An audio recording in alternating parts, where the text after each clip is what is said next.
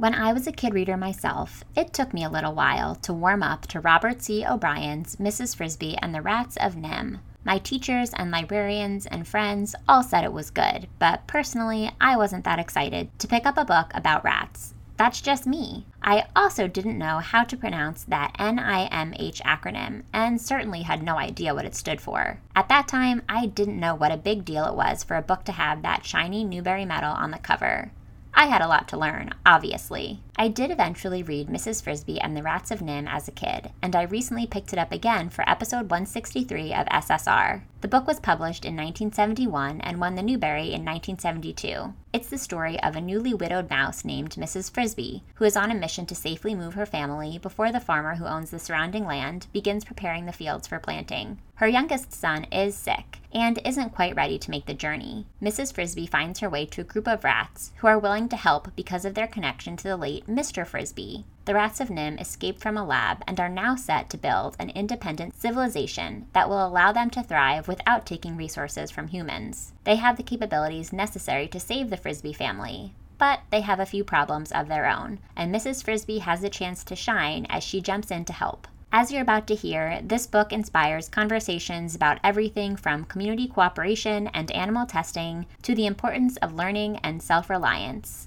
My guest and I also spend quite a bit of time talking about Robert C. O'Brien's unique structural choices and the slightly chaotic ending. There's also a great discussion ahead about why Mrs. Frisby is the only main character who doesn't get a first name, and the importance of changing our collective approach to gendered honorifics like Mrs. My guests and I have a lot of thoughts about what Mrs. Frisby and the Rats of NIMH is trying to say, and you're about to hear them all. Sarah Enni is an author, podcaster, and journalist who lives in Los Angeles. Her debut young adult novel, Tell Me Everything, was released by Scholastic in 2019. You can read her short story, The Blessing of Little Wants, in the New York Times bestselling villain anthology, Because You Love to Hate Me, out now. Sarah created and hosts the First Draft podcast, as well as the Track Changes podcast mini series. You can follow her on Twitter and Instagram at Sarah Enni and at sarahenni.com, and find the podcast at First Draft Pod and firstdraftpod.com. You can listen to First Draft wherever you listen to your favorite pods. I'm a huge fan of the show and also of Sarah, and as you're about to hear in this episode, the two of us are basically a conversational match made in heaven. I had so much fun talking with Sarah, and I am so happy that she took the time to read and discuss this book with me. You can get involved in the ongoing discussion about all things books,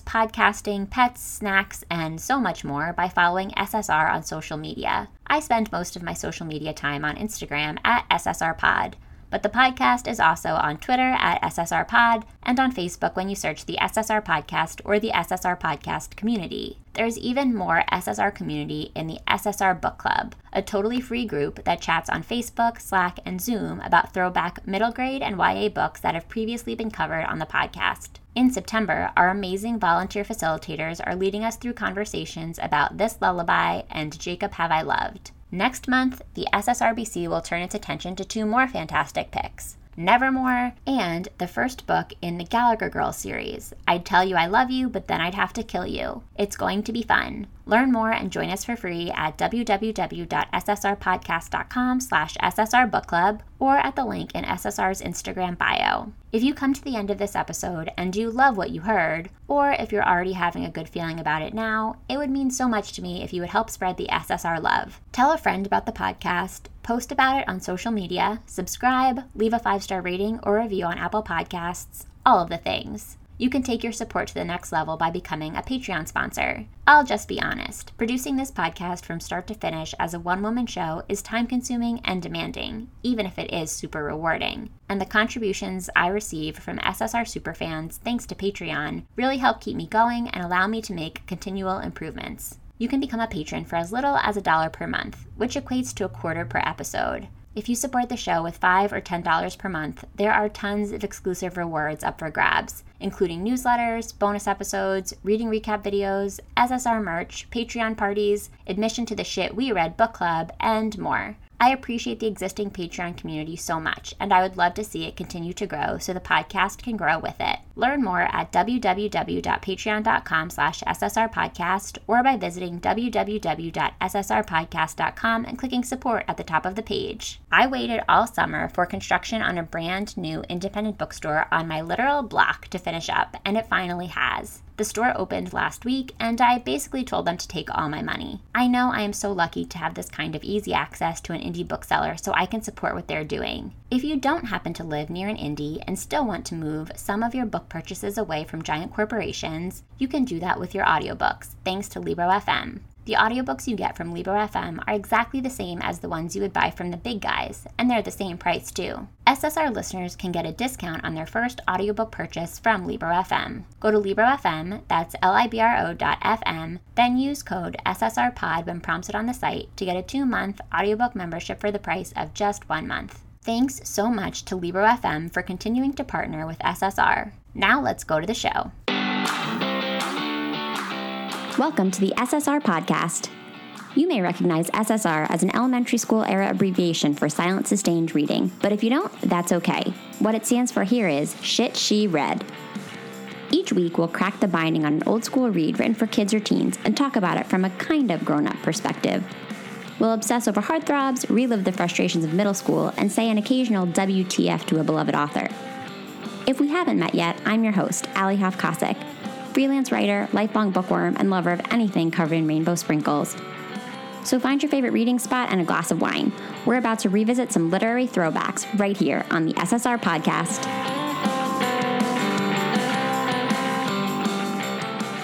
Hi, Sarah. Welcome to SSR. Hello. I'm so excited to be here. Thank you so much for having me. I'm thrilled that you're here. We were kind of joking about this before I started recording, but like it is so fun to have another podcaster on the show. I've mentioned this before, let alone another book podcaster on the show and a book podcaster who's a writer. Like this is my dream. I'm so excited. I think we're going to have a lot to say. Yes, I agree. This is like the ideal pairing right now. It's so fun to meet someone else who is in this very particular space. very particular. Also, like, let's take a moment to talk about how much fun it is to be a guest on a podcast and not be driving the bus on your own show. I am really looking forward to this conversation because I was like, oh my God, I was doing all of this um, prep beforehand. And then I was like, oh yeah, also, you're not hosting this one. So you, you don't have to be so like on top of it. Yeah, I'm excited. It's hard to turn that off. I get it. Yeah. I understand. Well, I will I will be your leader on this one, although I cannot wait to hear your many thoughts about this book, which is Mrs. Frisby and the Rats of NIMH is I guess how we're gonna say it. Yes. It's written by Robert C. O'Brien, published in 1971 won the Newbery Medal, which is a very big deal in 1972, read by me, I believe, sometime in the mid 90s. How about you? What is your history with this book, and why did you want to read it for this episode?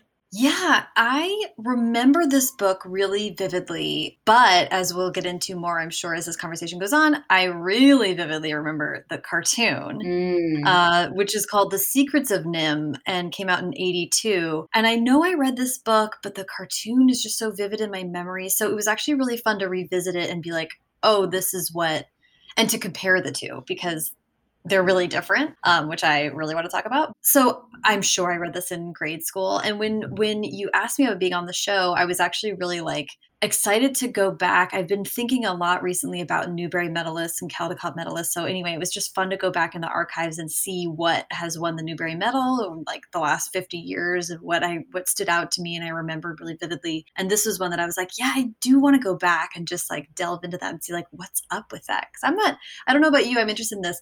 I wasn't ever the biggest reader of books where animals are the main characters. This is one of the mm. rare ones that got me, like this and Redwall, I, I think. Interesting. So I am an animal lover. I think I I was drawn to animal books, like big Charlotte's Web fan as a kid. Mm. Um, I'm sure there's many others that I'm forgetting. Of course, my mind is coming up entirely blank in this moment as I think of other animal centric books that I loved when I was growing up. I actually remember reading this book sort of like under protest a little bit. Like I'm pretty sure I only read it because I needed it for like whatever accelerated reader milestone I was trying to hit at the time or mm-hmm. something because I have a very clear memory of just being very put off by the the like the book in theory as a concept. And look, I know there's there are people out there who have rats as pets. I have heard that rats make excellent pets. I am not here to take a stand against rats, domestic or otherwise. I lived in New York City for many years and became very acquainted with them on the subway, for example. Love Pizza Rat. That video is really weird and funny and quirky. But as like a seven, eight, nine year old kid, not really excited about a book about rats. And also, and I, I sort of maybe gave it away a little bit when I was introducing the book at the top of the episode, but even the title itself, like I didn't know how to say it when I was little. And I, as a little girl, did not do well, like feeling silly or like I didn't know something, just something that I worked on. And so I think that there was just something like that I was not drawn to in this book. Yeah, a lot of barriers to entry there. Yeah, I don't think that it is a natural fit for like every kid reader, which doesn't mean that it's a bad book. I mean, it won the Newbery Medal and it's an amazing book, but I do think that it, I think maybe the marketing might have been a challenge for it at certain periods of history. Do you think that's fair to say? I think so. I mean, I as part as I mentioned, like w- uh, went a little deep in researching right before we started talking. So I have up on my other screen over here Robert C. O'Brien's Newbery acceptance speech. Oh, interesting. Yeah, which is really interesting. It's also on some website called thornvalley.com. I'm just like, where on the internet am I? This like I'm going to travel there after we're done talking. And listeners, I'll make sure to link to this in the show notes for those yeah. who want to check it out because I did not, in my deep dive, I did not find my way to Thorn Valley dot org. Is, that, is it a dot org or a dot net? It's a dot com, which oh, is a dot com. I guess wow. it wasn't very sought after. This is a community presumably for people who are really obsessed with this book and the yeah. life of the rat civilization. Thorn Valley is the name of the place where the rats are going to live and create their own world. But in his acceptance speech, he dedicates a not insubstantial amount of it to defending why he wrote a book about rats, which is so funny. Like it's it seems like that was a really big piece of feedback that people gave him. Like he says, one, people ask him why he writes books for children, and two, why, given every possible thing you could write about, did you choose rats? And his reasoning for it, and I'm so interested actually to get into this, like, is that the inspiration, it sounds like the thing that was really inspiring to him was thinking about in a post-human world, what creature could succeed hmm. humans? What what creature would create like a new society?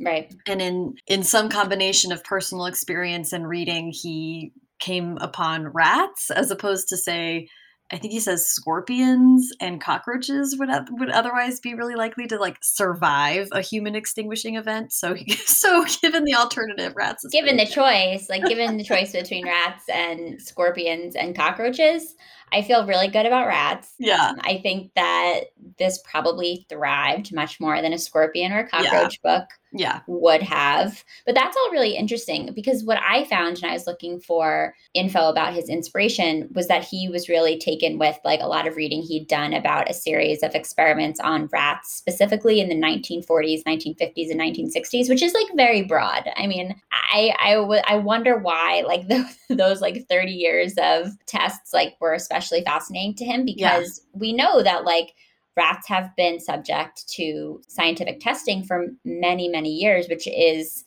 a big issue that I'm not prepared to get into today. Yeah. And we're not here to argue for that, certainly. Right. But I think it's really interesting that you found that speech that says that, like, it sounds like he took that information that he learned while reading about these tests and then sort of took it a step further and was like, okay, what would this mean for a post human world? Yeah. So I also was really curious about the author and any sort of leanings he had either politically or in terms of like advocacy for animals or the environment. And so I did a little bit of research about him and I didn't find as much as I would have imagined. He was a journalist for National Geographic, which I think is really cool and maybe like speaks to some passion that he has for the natural world and animals. But I was like, I was prepared for pages and pages of search results about like how he'd been fighting for animal rights in the 70s. And I came up short. Yeah. Okay. And this was so because same, there's not a ton about him. And actually he passed away in 1973, not so not long after this book was published. I think I have that day right, which is really wild. So potentially there were like years of advocacy that he could have been involved in that we will never mm-hmm. know about. But yeah, what I found okay, so when you just do a cursory Google, they tell you that a lot of this book was inspired by John Calhoun's experiments at actually the National Institute of Mental Health, which I don't recall in the book itself that they explain NIMH or the or he spells out what NIMH stands for. No, he doesn't. And I had right. the same reaction because I too stumbled on like the Calhoun name and right. the National Institute for Mental Health. And I was like kind of just paging through the book quickly just to make sure I hadn't missed it. But it's not in the book anywhere, which, and I wonder if it's because he was trying like not to be too pointed. But yeah. it, it, I would think if you're a kid, read, I mean, maybe if you're a kid reading it, you care less than you are as an adult. Like, because you're like, oh, it's NIMH. Like, that's what it says on the truck that picked these rats up. Who cares, like, right. what it stands for? But I cared as an adult reader. I cared too. And it was, and in the animated movie, they explain it right off the bat, which is interesting because the animated movie, instead of going this like rigorously scientific path, brings in all the supernatural element, which we can get into later. But this book, my feeling about Mrs. Frisby, the book, is that it's it certainly is about these rats were the subject of an experiment and therefore became as intelligent as human beings and then decide to embark on their own civilization. So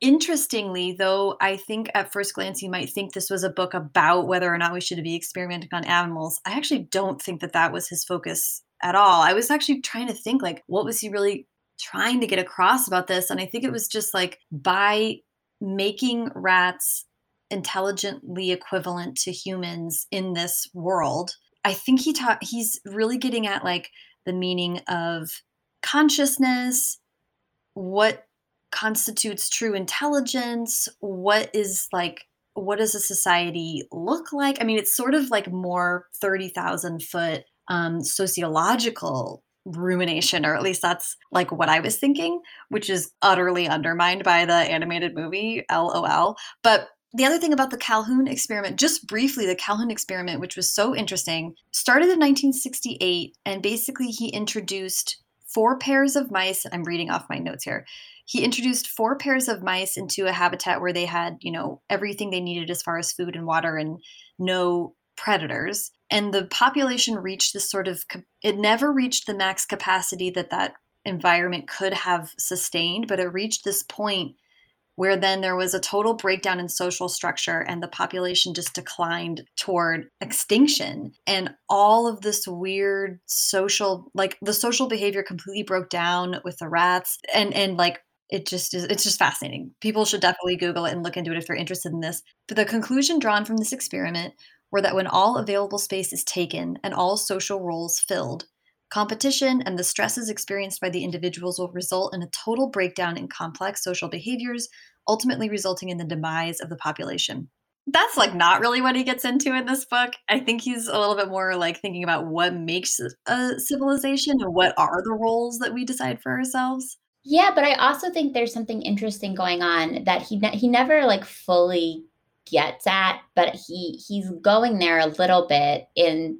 there's a moment later in the book where the one of the like leaders of the rats, Nicodemus, talks about this experience he had finding a book about, and, and it mentioned something called the rat race. Yeah. And it was something that like really was inspirational to him and to the rest of this rat community in outsmarting the scientists escaping and then starting their own civilization. And he has this kind of epiphany about the fact that like this is a book that mentions a rat race. I don't know that the title was Rat Race, but it it was a book that mentioned something called a rat race. And Nicodemus talks about how all of the pictures were of humans and mm-hmm. not of mm-hmm. rats. Mm-hmm. And so that was confusing to him because he as a rat had been like, "Oh, this will be a book about me." But no, it was it was about the sort of, you know, metaphorical rat race that we all talk about as humans about the struggle to get ahead and what happens when people aren't caring for each other and are only out for themselves. I weirdly remember like a very bad movie from the early to mid aughts, like an ensemble cast called Rat Race that I was like really excited to see when I was 12 and then it was like horrifying.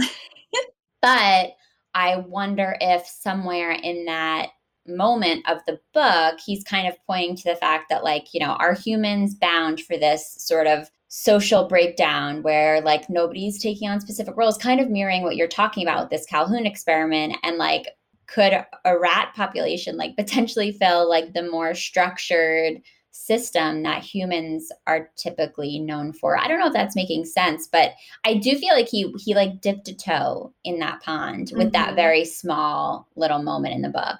Yeah, I completely agree. That's one of the most overt um yeah. sort of like discussing i mean there's a lot of sort of discussion about the civilization the rats want to build and why they're doing it not stealing from humans which is really interesting and kind of a different thing but yeah to, he was looking for books about rats and then found this and was like no this seems like a human problem actually right. so i don't know why they're blaming us for this which was a, like a really funny moment and i think that's as clear that's as close to like a, a statement of purpose as this book gets to otherwise it's sort of yeah about a community and caring for each other and and you know notably we're talking a lot about the rats but the main character mrs frisby is a mouse which is i have so many thoughts or mostly questions honestly about the structure of this book. It's totally bananas. Bananas. That it's bananas that this book is from the viewpoint of not the subject of an experiment. Mrs frisby who is a normal rat except or a normal mouse except that she can read and her particular bravery i mean but like her story though it does have a lot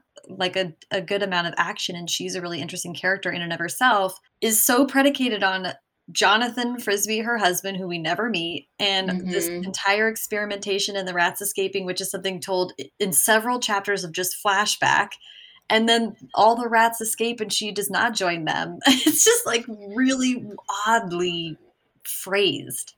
Yeah, I have so, I have so much to say in response to what you just said. So the first thing I'll say is that I want to echo the fact that this is a book about rats, but it's also a book about different species of animals in this sort of ecosystem supporting each other. So you mentioned Mrs. Frisby, who is a field mouse and her family. And then there's a crow that we meet named Jeremy. The names are amazing. I love these like very human names. As everybody listening probably knows, I have a golden retriever named Irving. So like I really dig a very human name for an animal. There's an owl whose name I don't think we ever get. There's a cat who like predictably causes a lot of problems. So there's there's this ecosystem of species and most of them are are trying to be supportive of one another. And the humans are of course the ones fucking everything up. Mm-hmm. The other thing that I am just like so excited to talk about in response to what you just said Sarah is is with regard to Mrs. Frisby. Like the fact that she is Mrs. Frisby. And we have to have like a feminist moment here and we have mm-hmm. to talk mm-hmm. about that. You know, we have Mr. Ages, who's one of the other mice in the book, and he goes by Mr., which I think is more um, sort of in deference to his age. He seems like an older mouse. Mm-hmm. But Mrs. Frisby is the only character in the book who does not have a name. Yeah. And we only know her as Mrs. Frisby, wife of Jonathan Frisby, who, again, he has a name. He's mm-hmm. not just mm-hmm. introduced to us as Mr. Frisby. And there was a part of this that I liked because, and I made a couple of notes about this in the margins of my book. Like, I liked the fact that, you know, Mrs., especially in 1971 when this book was written, and in definitely like the decades that immediately followed its publication, Mrs. carries a certain level of respect. And I think that well, I like to think that the author really wanted us to respect Mrs. Frisby mm-hmm. because maybe the point is that like mice often like don't get respect and right. this is an animal that's often like exterminated, cast aside, like mm-hmm. just generally hated on because it's small and people just like don't understand their purpose. So there was a part of me that really liked that she was Mrs. Frisby because it, it was sort of like a constant reminder that like this is a very small animal that still deserves our respect and deserves respect from the rats, even though they don't know her. Mm-hmm. But I think to your point, it's like annoying to me that as a character who's breaking down a lot of her own obstacles, she's navigating a big, scary world basically independently. Mm-hmm. And yet we never even get clued in on her first name.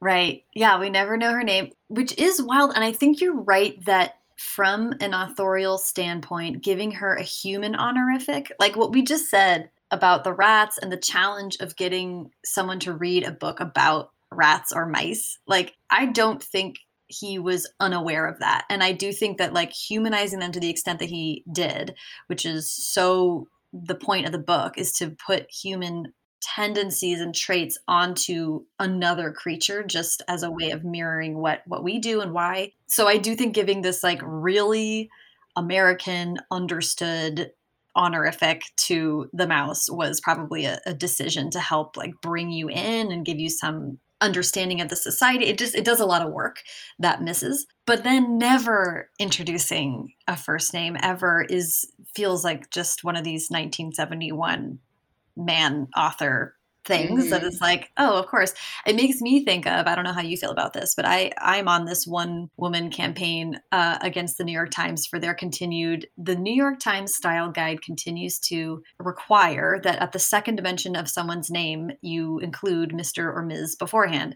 of course in an era where we are recognizing gender nonconforming people that just like doesn't make sense functionally and also all it does is remind you every time you're reading an article about the gender of someone when that has no bearing whatsoever on what they're being written about in anyway so, so that just makes me think of that because it's this this thing that we're still sort of fighting against like why is this necessary for sure. And I will, in this moment, recommend a podcast episode. I don't know if you ever listened to um, the We Can Do Hard Things podcast, which is a Glennon Doyle podcast. She recently did a whole episode about gender, and they have a whole conversation about things like honorifics and mm. the tendency that we have not only to use phrases like Mr. and Mrs., but also like the awkwardness when in certain like areas of the country, especially, people kind of can't help but to be like, hello, ma'am, or like, you're uh-huh. welcome, sir. And like, mm-hmm. what, how do we collectively shift what is sort of the agreed upon etiquette of, of that so that everybody is respected not through an honorific, but for their real identity? Yeah. And so I think I will just I'll give a little plug for that episode because I think it's relevant to what we're talking about and I won't interrupt you further. No, I love that. I can't wait to listen to that because that is definitely something I'm really interested in. And also, we have the gift of uh, speaking English as a primary language, and English is so non gendered in so many ways. So it's just funny, like these little messages that were, it's like, ah, can we just shake this because we actually are closer to a gender free lang- and a more neutral language than lots of our other romantic language counterparts. But yeah, so so that was annoying to me. Also, I mean, I'm gonna keep bringing up the animated movie because it was like such a thing. So I've never seen it. Okay. So I feel like I need to tell you that because so I, I did a little bit of research on it, so I understand how it's different. Yeah. And it sounds weird and very 80s. Yeah. And I will also mention that they are actively doing a remake right now. Like I think the last announcement about it was in 2019. So like it's happening. Okay. But I just I think it's important that you know that I have not seen it and I cannot wait for you to share more about it because I can tell you have a lot of thoughts. Uh, I do have a lot of thoughts on it. It's mostly just that they made some really wacko choices in in interpreting it. And also, it's one of those if you're someone who grew up in the 80s or early 90s, there is a certain kind of animation style that is just like so much weirder than it needed to be, so much creepier. Like, just rewatching it last night, I was like, I, so many parts of my brain make so much more sense, like rewatching these things. So it's not like narratively interesting, but something that that is interesting is they changed her name from frisby to brisby because of trademark issues because they really? didn't want to have issue yeah that's what i read was that they were concerned about like and i don't i i don't know when like the frisbee toy maybe the frisbee toy became a thing sometime between 1971 and 1982 when the movie came out but they changed it to mrs brisby because they were worried about trademark implications and then okay. they took her name out of the title entirely because they were like, well, nobody's going to understand the connection anyway. So there's no real like capital or no like purpose right. in having her name in the title. So then they just changed it to The Secrets of NIMH. See, I love this. Now I because I was like, why on God's green earth? What a weird change to make. But yeah, that totally yeah. makes sense. And to your to your point about the the many hurdles you have to overcome to even like crack this book open, Mrs. Frisby, knowing as we do now that Frisbee socially is means the toy it is another weird it's just a lot of weird stuff to this book that would possibly prevent you from wanting to get into it but i do actually think you know we're kind of in the weeds on it but i do think overall i really enjoyed reading this and i really yeah. thought it was like something that held up as would be of interest to to a younger reader and like introduces a lot of stuff that might make them curious about any number of, of subjects. And I think overall, what I took away from it was like that it was very careful and studied about i mean all the descriptions of what happened with the rats was just fascinating and done sort of neutrally i don't know that he really was actively coming down on how he felt about the experimentation. In the movie, they come down hard on not. Oh, really? Being, yeah, they're like the animated scenes of animals in cages are really were are were and are upsetting. But this book is pretty careful to walk around that and actually sort of is so scientific in how it's describing it. It's so scientific and also the rats don't seem especially bothered by the experience outside of the fact that it kind of took them out of their natural lives. Like mm-hmm. Nicodemus is very clear that it really wasn't that bad. Like mm-hmm. he talks about how really the only thing that was that sucked about it was that he was in a cage but mm-hmm. he's very explicit about the fact that like he wasn't in a lot of pain i think that if anything we sort of get the sense that like the rats and this feels icky to say and i certainly this is like not my perspective on it or or what i believe about this kind of testing but like we almost get the sense that like they enjoyed it because it was challenging and fun and they learned a lot. Like we get a lot about what they gained from this experience. Like they learned to read they are able to build machines. And so I think, if anything, there's an argument to be made that the author is, I don't want to say like pro scientific testing on animals, but I would agree with you that at least what we're seeing on the page it's not presenting that he's anti testing on animals or he's being very careful not to betray that he is. I agree. And I mean I think it's it's notable to say that he was raised Irish Catholic. So and I, I was raised Catholic, so I'm familiar with like the Bible he was probably raised with. And there's some degree of like fall of man conversation happening here, which is like the rats, Nicodemus in like retelling his story to Mrs. Frisby is really clear like I was taken away from my home. I, I, you know, I will now outlive everyone that I ever knew and many generations thereafter of my family. But they are, I mean, they spent eight months in this house reading every book in the library. I mean, like the rats are like actively engaged in building their mm-hmm. society and their so like and they're perpetuating knowledge to future generations so like there is a level to which they, i think they are like excited to have the knowledge that the experiment gave them and to work with it but there is this loss that they will never like be able to get past and the you know jonathan frisby to whatever degree he plays in the narrative their connection to him and their like deep deep loyalty to him and because of their loyalty to Jonathan Frisby, they help Mrs. Frisby in her. Kind we need to get to that her like insane quest yeah. to like, move her entire house. But they are clear in that they went through something together that is like a tra- traumatic experience. So they have this shared loyalty, all the rats that went through that experiment and the, and the mice as well. Yeah, a brief moment on Jonathan Frisby before we get into. I think we should go like the structure route yeah. because I, there's a lot to get into with the structure, and I think talking about the structure will also give us a chance to talk about some of the other elements of the story that we haven't gotten to yet. Mm-hmm. But a, a, brief moment on Jonathan Frisby, something that I noticed reading this book as an adult that I think I probably wouldn't have picked up on as a kid, or didn't pick up on as a kid, and probably wouldn't have cared about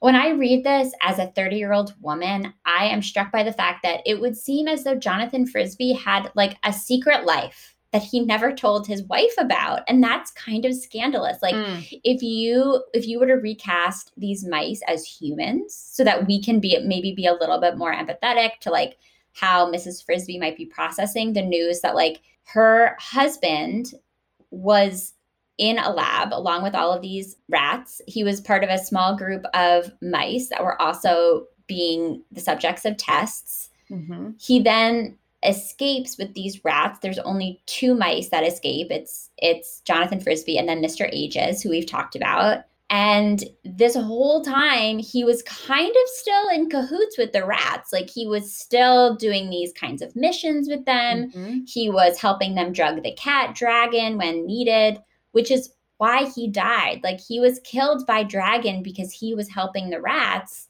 to get dragon to sleep so that they could like do their business without mm-hmm. having to worry about him attacking them. And Mrs. Frisby is taking this all in stride. Like mm-hmm. she's like, "Oh, okay, this it's all making sense." And again, this is a children's book. Like I don't expect Robert C. O'Brien to like get into the weeds of like their marriage. What this right, like their marriage, especially because she's like still grieving but I I couldn't like every time we got another revelation about Mr. Frisby I was like, what? Like yeah. this is all new information in the words of Phoebe Buffay Like, what are we supposed to do with this? Like she there's she's she's lost him. She can't ask him any questions. Like it's a it's a lot of info. It's a lot of info and like she the fact that she didn't even know that that's how he died. Right like she he had just not come home one day she says and then she like or i forget exactly how she but like she did not know that he died drugging the cat. Right. She did not know about this former life. She did not know how he knew about electricity or how to read. Right. But she but he taught her to read and taught his kids to read. There's just so much that it's like part of me wonders if it was back in 1971 a little bit more easy to swallow the fact that a wife would have no curiosity mm. about a huge part of her husband's life or didn't feel that she could or or was curious to ask. I don't know, but then it brings in this whole element that the rats of NIMH and Jonathan Frisby as a mouse of NIMH have this extended life. So Nicodemus is like, well, he couldn't, he was like really struggling with whether to tell you or not because he was going to outlive you. And it's like this whole like, what? Like existential, like, this is a lot going on here. It's very Tuck Everlasting. It's very Tuck Everlasting. And very, then she that, has yeah. to go back to her kids and be like, you might be these these everlasting mice. We don't know. Yeah, I just I mean it really has the makings of a bit of a soap opera. Mm-hmm. Mm-hmm. If the perspective, you know, if it were if it came from a different perspective, mm-hmm. I think there's the potential for like a very different tone and a lot of like personal torment and drama. Mm-hmm. So I just had to mention that. But let's talk about the structure of the book because I agree yeah. with you that that the author made some interesting choices mm-hmm. here.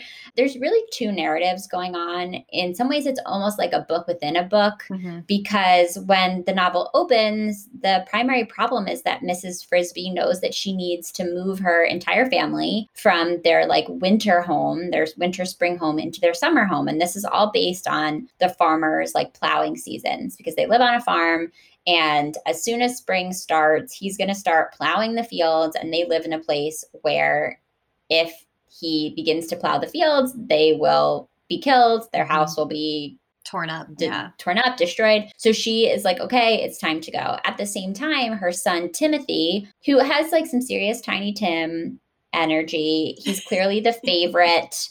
Um, he yep. has this like wisdom smartest. about him. He's yeah. the smartest.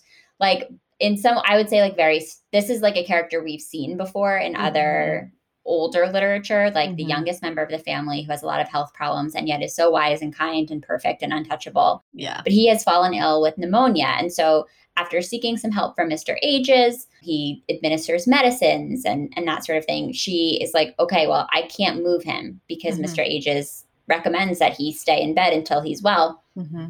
but she doesn't really have that option because if she abides by that rule from Mr. Ages, her whole family is going to be killed and their home is going to be destroyed. So she's in a bit of a pickle. Mm-hmm. So we are led to believe throughout the first few chapters of the book that that's really what we're facing in this mm-hmm. story. And that's really all that we're concerned about. Mm-hmm. But when she seeks help from the owl, who is like, you know, very much like the wise owl, um, he recommends that she go speak to the rats because like they know everything one of the first things that happened is Mrs. Frisby meets the crow, helps a crow escape, the crow Jeremy right. escape the cat. And that to me begins this parallel thing where I'm like, okay, yeah. There's a reason we're interested in this mouse. She is extraordinary on her own because she takes that True. step of saving. So there's one step where at the beginning you're like, okay, I care about this mouse who cares about all the creatures around her and puts sticks her neck out to save this crow. And the crow is the one that says, you have this problem i'm going to take you to the owl and so there's this cooperation and like engagement with her storyline from the beginning as a reader i'm glad you said that because and maybe this was just like the headspace that i was in when i was reading it but i was like the first two chapters i was like okay so we're going from the mouse to the other mouse to the crow to the owl to the rats like i was ready to get into the story mm-hmm. so i'm mm-hmm. glad you said that because i think that's an excellent point and i probably should have appreciated that more about mrs frisby from the beginning i wish i had a first name to say I about know. her instead of Mrs. Frisby. But that's a great point. But when she gets to the rats, we start hearing their story, which is like the story within the story that we were talking about, which is the second narrative. What do you think, sort of generally, about books that are structured this way and also about this book specifically and why this choice might have been made? Do you think it works? That's a great question. I mean, who am I to sit here and say that it won the Newbery and it doesn't work? So there's that element for sure that we're working with, but but it is befuddling. You sort of, and that, that's the reason I took pains to be like, okay, Mrs. Frisby saves the crow, and that really because at the end of the book, I sat there thinking, why did he do it this way? Why did he? Because it seems more obvious to have written a book about the NIMH time and then to have Mrs. Frisby's story be like a sequel or to create a longer book where I mean it is really nuts to read a book where several chapters are just it goes from even narrative paragraph form to then there's a break. Yeah. And Nicodemus's retelling of his experience in NIMH is this uninterrupted like it, it, it goes out of dialogue entirely to being like okay, we're just going to let him speak for several chapters. Right. And the margins are different. Like it's, it's, it really looks like a story within a story the way that it's actually formatted on the page. Yeah, which is so interesting to us as writers, right? It's like, what is he doing here to like sort of um, show us that we're in this in this flashback? I think, having finished the book and thought about it, that it does work because Mrs. Frisby does have a story unto herself. The interestingly in the animated movie the thing that i think they did do right they did most wrong but the thing they did do right was even bulk up her heroism and her moments of individuation. But in the book itself which is has a limited scope i think mrs frisby does do a good job of distinguishing herself as a uniquely caring interesting character. And i get that what robert c. O'brien is interested in talking about is like after. He doesn't want to be in the lab. He wants to talk about we have smart rats. Now, what do they do? So I, I do think that he really wanted to avoid just spending a book in a lab, which I don't blame him for, but it creates, I mean, it's it's a challenging structure and it's a little disjointed. It, it it's not the smoothest read.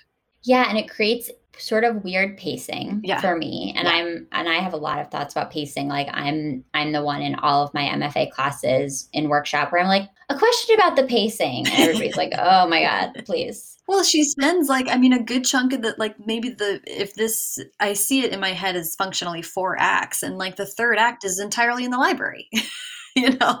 Yeah. And the first act, like I said, she's just going from animal to animal to animal to animal. Yeah. And I'm like, okay, are we going to save Timothy? Because I want to save Timothy. Like, to the author's credit, his writing is beautiful mm-hmm. and it really sort of points the reader's heart in the correct direction mm-hmm. as he mm-hmm. sees it. Like I was fully rooting for mm-hmm. Timothy, even though we don't really spend that much time with him on the page. Yeah. I was in. I was like, let's solve this problem. I want to be along for this ride mm-hmm. while Mrs. Frisby is the hero of her own story. Like, mm-hmm. I want to make this right. And the first act, I think that's fair, like four acts. The first act dragged on a bit because I was like, okay, like when are we going to get to the part where we're actually going to heal Timothy? Mm-hmm. mm-hmm. And then it's like pages and pages of Nicodemus telling his story, which actually was really interesting. And again, like I wonder how much of Robert C. O'Brien's decisions were made sort of with a kid reader in mind. It's hard for me to think about. I, I guess there's an argument to be made that young readers might find like the lab content boring. But mm-hmm. I also would argue that young readers might find a lot of this exposition kind of difficult to get through. So I kind of wanted to be like more in scene, like in the lab, seeing what was happening. And then I wanted to be like actually with them in real time while they were escaping. Like that seemed really exciting. And actually setting up this civilization. Like there was so much there. And I wonder if the author just like didn't want to get into it. And I get that. Like sometimes we all as writers make choices where we're like, I don't want to talk about this anymore. So like let's just yeah. say there was a giant thunderstorm and the night ended, you know, like I just don't want to do this. Yeah, it's that's that's such a good point that like when the rats like we are with Mrs. Frisby in the moving if I do I remember this right? We're with her in the moving of the house. Now I'm now I'm mixing. I think up. we are. Yeah. I think we do see that from her perspective. But then the escape is she's like, I found a tall branch and I sat there and watched it happen. And it's like, yeah. And she describes it like somebody went back. I mean, it was like this huge action thing, but we just are so limited because we're only in her perspective that we don't see it. But, but there's, I'm like trying to think of, of reasons why you would do this. And, and having the point of view of one of the rats, you then wouldn't get the background that you need to understand the stakes of what they're doing like having the outsider perspective does allow you to like explain what's going on but it does mean that like in one of the most climactic scenes when the rats home base of this rose bush is being destroyed and they are doing this mission to trick the scientists into not you know they're they're trying to save everybody else by 12 of them doing this great dramatic escape and two of them die and one goes back to save them. And there's just like this really like emotional thing. Not only do we not see that we don't know who died. Right. And like i mean there's just a lot that's left and we don't know what happened. We don't we assume they all escape and started their new life but we don't see it. It's we're sort of left wondering. Yeah i think i mean there are two escape scenes in this book and i think they both are a little bit unsatisfying for different reasons. And again, this book won a Newbery Medal and clearly deserves it. And the writing is spectacular. And there's so much to dig into in this book. And I'm fascinated by this author. And clearly, like, I think we both are taken with this whole mm-hmm. idea and we'll probably both keep looking into this. So I want to preface what I'm about to say with that. But um, I think that both of the escape scenes, like, fell flat or fell short in different ways because the first escape scene is coming from Nicodemus's retelling of the rats and the mice escaping from the lab. Right. And that I really wanted to see like live and in person. Mm-hmm. But that I felt like was written in a really clear way. It like was. I understood the narrative, I knew exactly what was happening. The second escape scene, which is the one that I think you're talking about, comes at the end mm-hmm. when Mrs. Frisby is trying to help the rats escape because it, it's a little confusing at the end in general. It's a little chaotic. Yeah. But to sum it up, like they're concerned that the scientists from NIMH are coming back to get them, like to see what happened. And so they they want out. They don't want the scientists to know where they are. And so they developed this whole plan, which I, even as an adult reader, found like a little confusing. Even the plan itself, like mm-hmm. I didn't really understand what was happening with the scientists. I didn't understand like why they were so quick to draw that conclusion that mm-hmm. it was the same scientists. I I understood it like broadly that they were basically like building a cover so that the scientists would come and like think that they had exterminated the whole civilization when in fact they would hopefully not have exterminated any of them. But as you mentioned, Sarah, two rats don't make it through the plan. Mm-hmm. We don't know who those two rats are. I would imagine that kid readers would find that very unsatisfying. Mm-hmm. There's some implication that it's like probably Nicodemus and Justin because they're like the heroes, but we don't know for sure. And that is frustrating. But I thought just in general, like that whole escape scene, it felt, and I'm I'm very in touch with this feeling as a writer myself. So this is certainly like not critical because I get this, but it almost felt to me, and I'm curious what you think. It felt to me like Robert C. O'Brien got to this part and was like, the only way that I can explain this is through a sound effect, and it's this like on the keyboard, not the keyboard because it's 1971. Maybe on like a typewriter. typewriter. It was like, yeah. "This is done. We're gonna get this like like let's just get this out of our system. Let's get it on the page and be done." And I I don't like when endings are like that. I do think a lot of authors do this with endings. I don't like a chaotic ending, and this felt chaotic to me. It did feel chaotic, and I, I my version of what of what you're describing which i love that sound effect. That is definitely i think we all as readers are like yep i've read that book. Um yeah. this to me felt like and this is a, a weakness in my own writing that I, i've identified so maybe this is me projecting but it felt like we really like so we solve the problem of mrs nim's house. Her house is successfully moved to the lee of the stone but while I believe this is true. While her house is moved, she was in the bird cage. Yes. So I, I mean, just in case someone hasn't read and is following along, she vol- Mrs. Frisby volunteers to drug the cat to take the dangerous mission to drug the cat so that the rats can work overnight and move her house. She gets captured while she's drugging the cat and then escapes later on in the night while she's been captured her house has been moved and the and the functional big climactic thing of the book Timmy's safety has been secured, is like done. Right.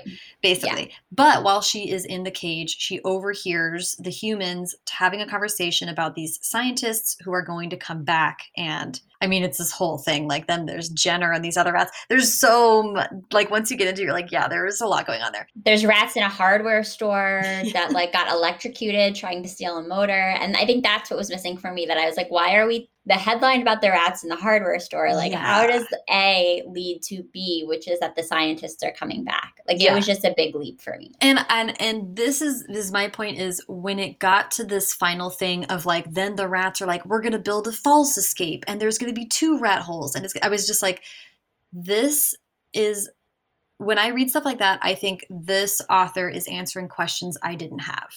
Mm, hmm the, it seems like Robert C. O'Brien was like red tape with index card, you know, like was like, okay, they escape. And then there's this, I think in his mind, it was so intricately plotted out and and he did all of the work of like this is how they would do it and me as the reader just me personally as a reader i'm not as plot focused as i am character focused and Same. emotion focused so Same. at the end i cared about that the rats were escaping. I cared that Mrs. Frisby had or didn't have some cathartic final moment with them. I cared that Timmy was fine, you know, like all that stuff. Yeah. But I didn't care about the logistics of this rat escape.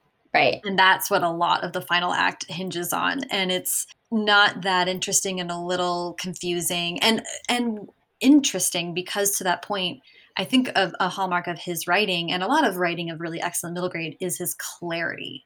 Like, yes. Throughout this book, Robert C. O'Brien is so clear and his sentences are really crisp and you are just with it almost the entire time. And then at the end, it was like, I'm actually not really with it as much right now. I don't know what I'm seeing. It was a little disappointing and a little kind of like, well, I don't know. And I do like that the final scene is Mrs. Frisby and her children because that was the emotional arc that was the most like, um, really got me. But yeah, I don't know that it was truly successful. And I do think that he was answering a lot of questions I didn't have. Yes. Well, and it sounds like we're similar readers in that like once we get too into the like the logistics of a plot, I'm done. Like I'm this is why I don't watch it. action movies. Like I fall asleep during a chase scene. it's boring to me. I and maybe it's some failing on my part that I just like can't follow along. But it's not interesting to me. We were definitely in the same boat there. Yeah, I just this is so interesting. I've been talking to friends about this recently, so I just want to throw this out there. Not in particular in relation to this book, but something I've identified about myself as a reader recently, and therefore as a writer, and what I want to prioritize in my writing is I am not solving a mystery when I'm reading. I really sort of turn on I don't like reading thrillers and I don't like reading yeah. mysteries because I'm actually I don't want to be ahead of the book. I'm mm-hmm. actually happy with just like processing it in real time because I'm there for setting, vibe, emotion, character. So I like heist stories and not uh, mystery stories because I want to be there with people planning something and I'm like, okay. And then there's a twist and I'll be like, oh, wow, I didn't see that coming. As opposed to like forensically, ana- oh, who, yeah. did, who did it? I'm like, I don't really care about that. So I do love action movies, but I don't fall asleep. I just turn off and I'm like, wow, that was so pretty.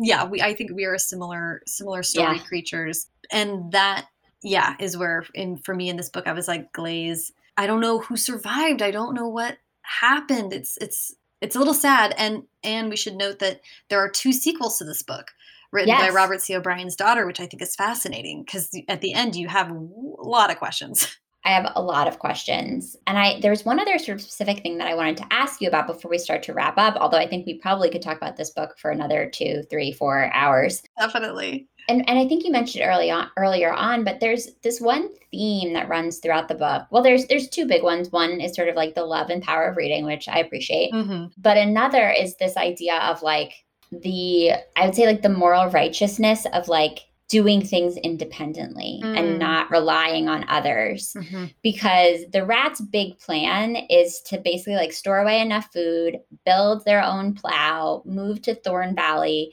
because nicodemus in particular is really ashamed about the fact that like everything they get they get because they're taking it from the humans mm-hmm. that farm the land that they live on. Incidentally, Robert C. O'Brien did own a farm, so I I would imagine that he got a lot of inspiration from that experience. So I I wonder what you think about that through line, especially because we are talking about a book for kids here and as much as I'm always careful not to like pigeonhole books into these boxes of morals, like especially older middle grade books, I think were often written with like a moral in mind. Mm-hmm. I think it's also worth noting that we are talking about rats here, who I think in large part get their bad rep because they are known scavengers mm-hmm. who like mm-hmm. take food from humans. So I just threw a lot at you about this idea, but I, I'm just curious about your take. That's so interesting. And I could talk about this for a million years because it really does. I mean, to me, there's a lot of ways that this book poses qu- more questions than it than it answers. And sometimes that's frustrating and sometimes it's just the mark of really wonderful children's literature, right? So I agree with your premise that so much of the rats' journey is about independence and creating a society on their own. And that is explored in a positive and put in a positive light. However, Mrs. Frisby, our protagonist, her entire storyline is about cooperation and collaboration. She ends up still living with her family, and like the success of it is that she's in her summer home where she's with other mouse families. The the ideal happy ending for her is she's still friends with the crow. She got to see the owl. She's independent and fought for those things herself, but maintaining a life within an ecosystem of the farm is the happy ending for our main character. However, we are also cheering for these other sort of main characters who are like, we want to light off away from all men. I mean, it's, I think, I don't know that Robert C. O'Brien had an answer. And I think that that's what, that's, the heart of what we're talking about with the confusing structure, not confusing mm. structure, but the unusual structure and all that stuff is I think that he's really grappling with this. What does it mean to be part of a collaborative society where we have interdependence? And what does it mean to almost like scientific advancement and personal self-actualization like self mm. self-optimization right that's kind of what the rats are like are in it for i don't know but then the, even the rats are, are just really want to work with each other I get the sense that that's what Robert C. O'Brien was really grappling with himself. And so we don't get clear answers on it. We get a lot of different viewpoints. I do think the one thing we can say is that humans are not great. I think that's the one thing that he was like, we're not doing it right. Here are different ways of thinking about it. But yeah, that's that's my initial response to what you're saying because I think you're right that they, there's like one major through line is about consciousness and intelligence and what does that mean and it's a gift but also a curse and yeah the other one is this like what does it mean to be in a society what's the balance between individual needs and the needs of the group like that there's a lot of that in a lot of different ways in this book yeah i think that those are excellent points and I will echo what I said, which is that we could talk about this book for Forever. another two, three, or four hours. It's so. Um, it's, I mean, honest. I think you and I just had a lot of critiques of it, but it was really good.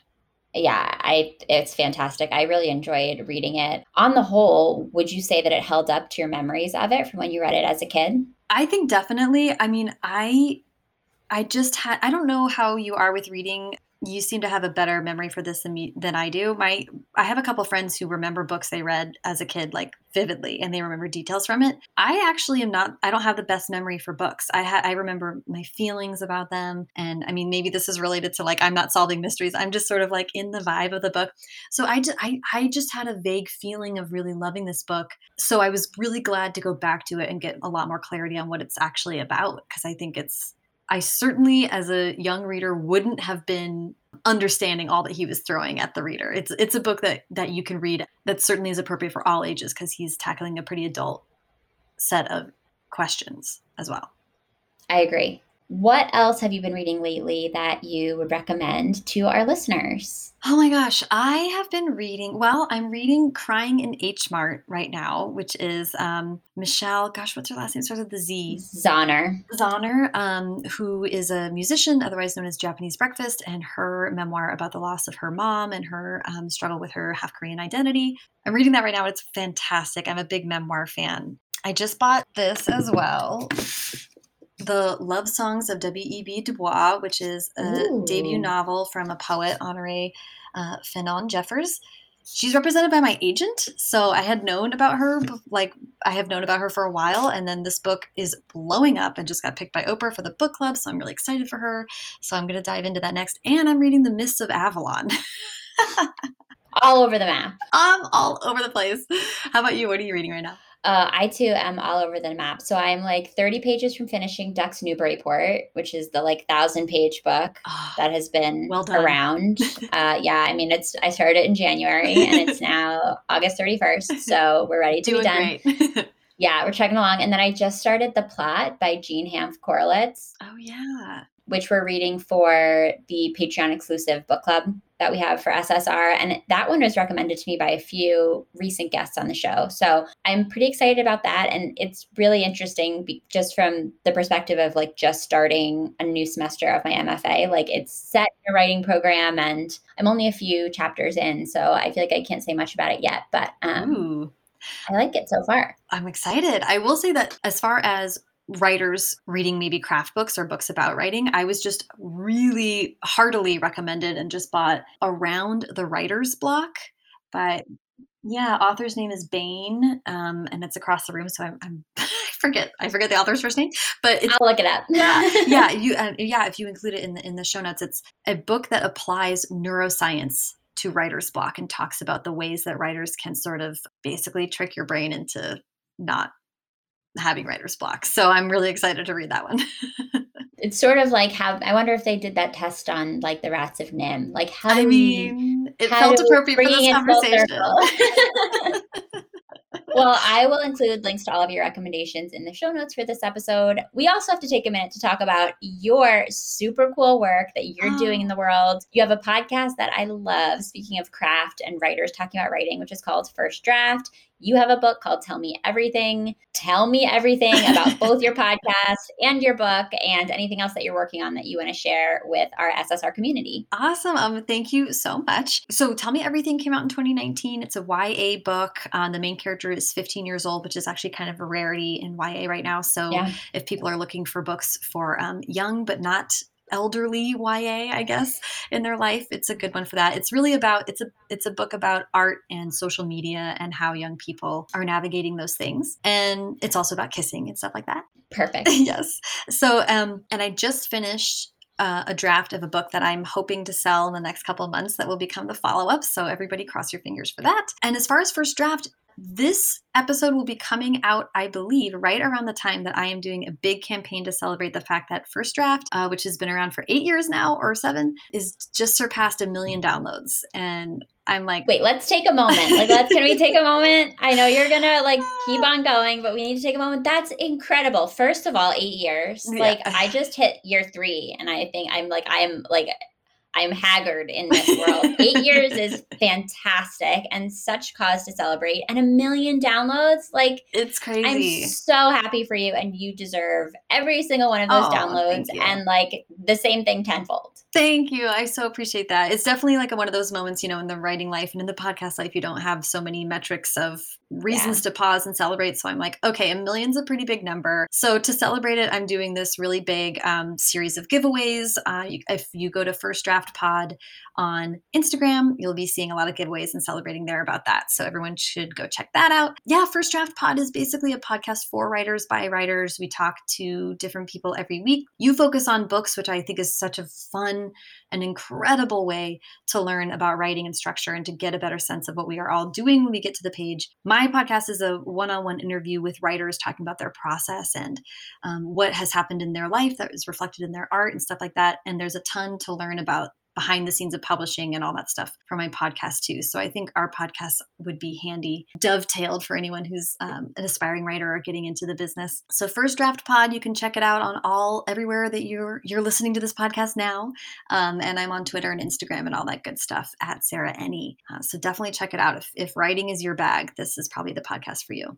Yeah, and even if you're not a writer yourself, I would say like dig into the First Draft Pod catalog because I can tell you right now that there are at least a handful or a dozen or a few dozen interviews on there that are with authors that you love as a reader or talking about books that you love as a reader. Um, I'll call out to the episode you did recently with Casey McQuiston talking about One Last Stop. I know a lot of people in our community really love that book, love Casey McQuiston. Mm-hmm. So that's just one example. But your podcast is for writers, but also just for book lovers and readers. So um, I'm so grateful for what you're doing, and I'll make sure to link out to all of that good stuff in the show notes for this episode. Sarah, thank you so much for taking the time to talk with me today. It was so fun, and I hope we get to stay in touch and hopefully just continue book talking forever. Yes, I agree. Thank you so much. This was such a joy. I love your show too. So thank you for having me on. Bye. Bye. SSR is part of the Frolic Podcast Network. Find more podcasts you'll love at frolic.media slash podcasts. Thanks so much for listening to the SSR podcast. Check out our website at www.ssrpodcast.com for show notes and other information. And be sure to connect with us on social media for updates on upcoming episodes, behind the scenes inside scoop, and some good old fashioned book talk. Find us at SSR Pod on Instagram and Twitter, and search SSR Podcast on Facebook to join the group. To reach out directly, you can send me an email at hellossrpod at gmail.com. If you're loving the show, it would mean so much if you could subscribe, leave a five star review, and share your thoughts with a comment. And don't forget to tell your friends too. In the meantime, happy reading. I'll see you next time on the SSR Podcast.